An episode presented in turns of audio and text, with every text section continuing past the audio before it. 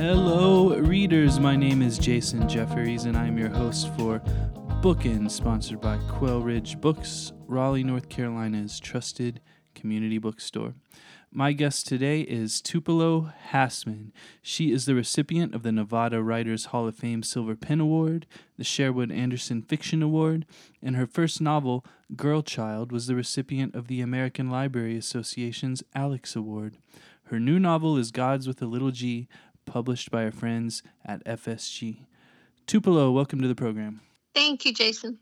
Yeah, it's an honor to have you here. And um, Tupelo, we recorded this interview the first time at Quail Ridge Books in a rainstorm, and you were on your book tour and you had come from San Francisco uh, the night before, which because of the time difference is really the night before. Um, and I looked at your tour itinerary and it gave me a headache. Um, have you recovered okay from that tour? And uh, did you sleep a lot on the airplanes? I slept the the night before I saw you, mm-hmm. which I I vaguely remember your kind face, and um, and then when I came home, it's hurricane season here in in the south, mm-hmm. and I then we evacuated in advance of Dorian, and then it was unnecessary for us to evacuate, but we did it. So I feel like I'm just recovering now. To answer your question. Yeah, for sure. And um, you told me that a couple of trees fell near your house. Is everything okay? Yeah, two big trees fell in our yard, and just one of them brushed the house. And to me, that is terrifying. Yeah, and that's always my biggest worry here. Raleigh's called the city of oaks, so every time we have a hurricane oh. coming through, I'm just worried about my house is surrounded by trees. So, um, yeah, um, yeah, always keeping my fingers crossed. I um, love them, and I want to be their steward, but that was uh, that was scary. But also, I come from the country of earthquakes, and I know people are afraid of them, and I it, I think it just so much depends on what you're used to. Indeed, for sure, and um, as you mentioned, you're now living in Charleston, South Carolina. Uh, and I don't think that you were living there when I read your last novel, Girl Child. How did you end up in South Carolina, and what's it like living in Charleston? I am here while my husband is going to the American College of Building Arts, mm-hmm. which is a four year program. It's super unique, learning uh, restorative building techniques. Um, he's he's a timber framer, and he's very happy Charleston is different than anywhere I've ever lived. And also, we live in the suburbs, and I've never lived in the suburbs. And I think that's more what I am getting used to than anything else. Sure. Your husband's a timber framer. Was he able to do anything with those trees that fell down? uh, saw them right up. and that was about it. All right, great. Thanks, Tupelo. Um, your novel, Gods with a Little G, is fantastic as was your previous novel, Girl Child. And in this new novel, Gods with a Little G, there are two cities, Rosary and Sky, and they are separated by a bridge. Sky is a city where people are sort of free to live their lives, but Rosary is not. Can you describe Rosary for us? Rosary is hyper, hyper religious, uh, hyper conservative in, in those general ways that we think of that. And they're so strict. It's almost like a gated community, but they're so strict that they've limited the internet and they only show old, old movies at the theater. You know, everything has been uh, sanitized for your protection. Right. And what was the inspiration for this setting? Did you grow up in a town like Rosary? Oh no, it was very filthy where I lived. But um, I I do think about gated communities and you know resegregation. And i'm interested in all of that and the ways that we think we're protecting our children and from what um, that's certainly on my mind.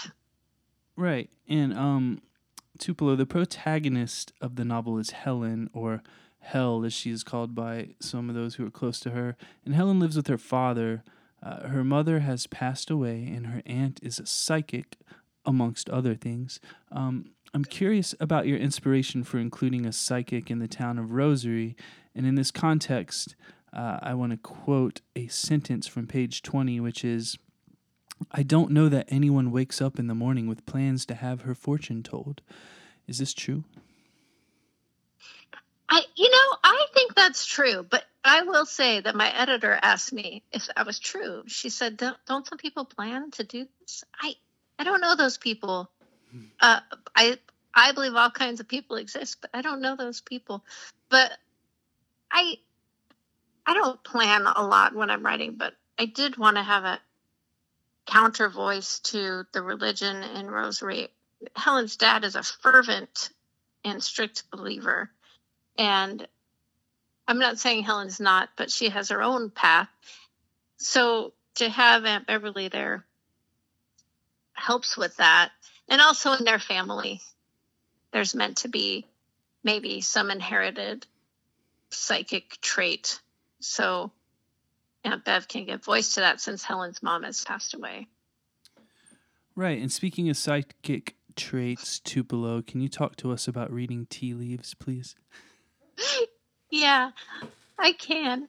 I didn't mean for this to be a, a, thing that I ever talked about. But so I've read tea leaves since I was little. My mom taught me how. One time, she never mentioned it again.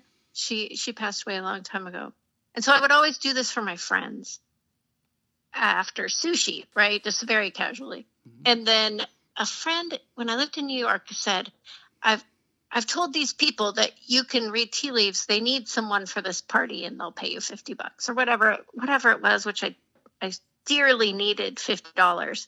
And, um, and I said, no way. And then I said, okay, if they'll, if they promise to only pay me if I do an adequate job, I'll give it a go. Hmm. And, um, and it was fine. And I did it a couple of times in that way. And then in the in the book, this is Helen's quote unquote gift to read tea leaves. And so of course I talked to my editor about it because I confuse her for my therapist. and uh and I outed myself. And then she was surprisingly super into it, super into the whole realm. Uh, she's very open and um and long longer story a little bit shorter she convinced me that I should read tea leaves on FSG's Instagram for strangers. And so I did that on the publication day, and it went well. I mean, in my style of tea leaf reading, where I don't tell anyone something they don't know, but something I wouldn't know, it was successful. So here we are. Excellent. And even though you never intended to talk about that, I found it fascinating. So thank you for talking about it here. Um, back to your book Tupelo, one of the main settings in Gods with the Little G is a tire yard, which is run by a man, Fast Eddie, who gives the teenagers beers uh, for both lifting up their shirts and also for just asking them how he was doing. Do all towns like Rosary have a place like the tire yard, or do all towns like Rosary have a Fast Eddie? Oh, well, I mean, I hope all teenagers have a place where they can go and be themselves but I would presume every town has something. As far as, excuse me, as far as whether every town has a kind of a somewhat creepy perv, yes. But I think it has to be a town like Rosary. I think it could be any town. But it, I think that the tire yard is a little unique in that it isn't someone's basement or the latchkey kid's house. Thank you so much. Um, Listeners, we're going to take a break for a word from our sponsor, and then I will be right back with Tupelo Hassman. The Bookin Podcast is sponsored by Libro FM Audiobooks. Libro FM lets you purchase audiobooks directly from your favorite local bookstore, Quail Ridge Books. You can pick from more than 100,000 audiobooks, including New York Times bestsellers and recommendations from booksellers around the country. With Libro.fm, you'll get the same audiobooks at the same price as the largest audiobook company out there. You know the name, but you'll be part of a much different story, one that supports community. Listeners of Bookin can get a three month audiobook membership for the price of one. Go to Libro FM, that's L I B R O dot FM, and enter Bookin, B O O K I N, in the promo code space. With each listen, take pride in knowing that you're supporting local bookstores.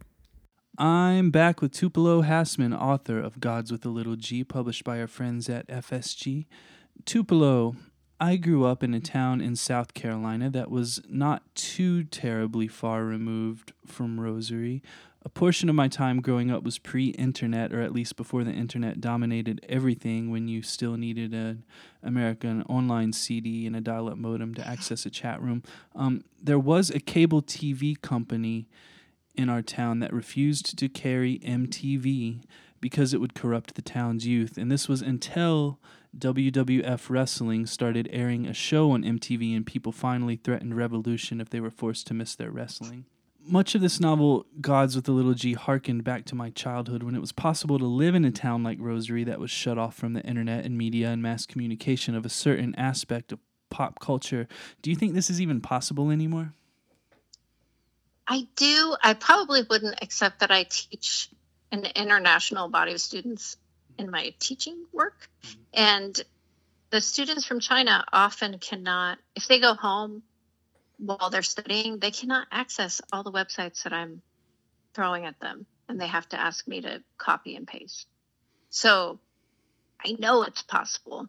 Mm-hmm. Advisable? I don't know. Mm-hmm. Also, if I didn't have MTV, I only had MTV when I was a child when I stayed with my dad. Mm-hmm. But if I didn't have MTV even a few months a year, I don't know what kind of grown up I would be. I, I think it really helped me. That's how I had found Prince. Yeah, I know, right. That was back when MTV actually played music. Um, oh, great. Those were the days.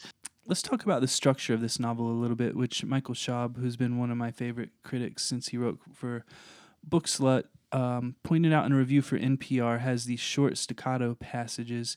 Each chapter is also named as opposed to numbered. Um, can you talk a little bit first about this this uh, layout with the short chapters, and then also how did you name these chapters? For example, fake Chinese rubber plant. I, with my first novel, Girl Child, I wrote these short chapters, and I said it was because I was writing about trauma. I thought that I thought that was the answer, and it maybe is. But then when I did it again, I think I have to cop to this being the way that I naturally write mm-hmm. in short chapters, and I'm attracted to titles. Mm-hmm. And also, when the chapters are short, you can give a more definitive title than if it encompassed many, many scenes. But and the titles are so fun, and also it's such a good place for Easter eggs, like the one that you're talking about.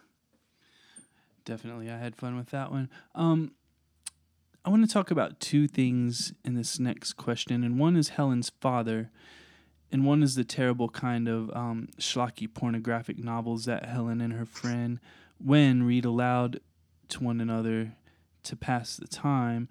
Can you talk about Helen's dad and also about the um, pornographic novels that are a thread in this book? So, yes, of course. Uh, Helen makes friends with these new people, new students at her school, uh, Winthrop and Rainbow Lane. And to pass the time, they apparently, for who knows how long, have been reading aloud their dad's porn books to each other and doing funny voices and accents and things. And so Helen gets to be a part of this, and it's good fun. Um, but so because they read all of it, even the sounds and everything is typed out, and nothing is left to the imagination. And she is able to associate that with the kind of groaning groaning non non-verbal stage her dad is at in his depression mm-hmm. and how when she's trying to caretake him and make sure he takes a shower and does his things he just kind of responds with the mm. And how how it is not dissimilar to the noises one might make during sex according to these authors of the of the novel of the pornographic novels right thanks tupelo um the cover of your novel looks like a flyer for a missing cat. And in the novel, Helen has lost her cat, Rudolph. Can you tell us about Rudolph and Rudolph's importance to the story? Oh, poor Rudolph. Rudolph was her cat since she was little. And they were good good friends and very deeply associated for Helen with her mother, who's passed away, and and also her mother's system of faith, which is more organic seeming than her father's, and she kind of takes that with her. And so when Rudolph, so Rudolph is lost, Helen makes a sign for him and a lost sign. Oh, that's my dog who's not lost at all, completely right here barking, which is not what I anticipated. Sorry. no worries. Um, and then she kind of gets into making signs for less material objects that are also lost, and that theme continues throughout the book. Thanks, Tupelo. Um, finally, I would like to ask you we don't spend a lot of time in the city of Sky in this novel, uh, or any time really, though it is alluded to. What do you think the teenagers in Sky are doing while the teenagers in Rosary are drinking beer and having sex and fighting and whatever else they are doing? Are the teenagers in Sky doing the same types of things, or is the forbidden nature of these activities in Rosary the specific reason why it is the only thing that kids who live there want to do? Such a good question. I've thought about Sky a lot, and I hope to have a fantasy of going there with Helen. But um, I think that those kids are doing things they maybe shouldn't do, but maybe with much, certainly with much less of a charge because they're not necessarily rebelling. If they have a beer, they're probably more like someone having a beer and less like someone like you said, starting a revolution, and that seems a little healthier to me. Mm-hmm. Um, but I also imagine that they have their own apathies and tediums, you know, jobs and things, along with the along with those freedoms and choices that they have that the kids in Rosary do not. Right, thanks. And I said that was the last question, but I actually have one more. Is the bridge right. between Rosary and Sky more inspired by the bridges in California where you used to live or the bridges in Charleston where you live now? Oh, that's such a pretty question. Uh, definitely more by California since Rosary geographically is more inspired by the area near Richmond, uh, if you're familiar with the Bay Area. Mm-hmm. And then Sky is more inspired by an idea of San Francisco that is maybe a little less um, dot com based than it is now, but a, a more anarchic San Francisco. Right. Yeah, I'm definitely familiar with Richmond. I lived in San Francisco for 10 years, but I got out right before uh, the dot coms moved in. Yeah, it's different. It is different. Well, listeners, I have been speaking with Tupelo Hassman, author of Gods with a Little G, published by our friends at FSG. Tupelo, thank you for joining me. Thank you so much, Jason.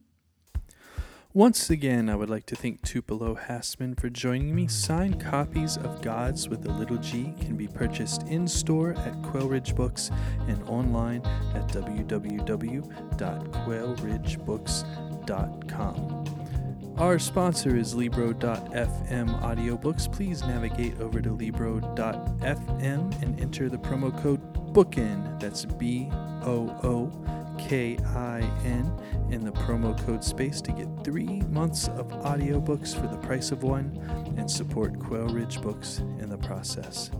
My name is Jason Jefferies, and this has been Bookin'.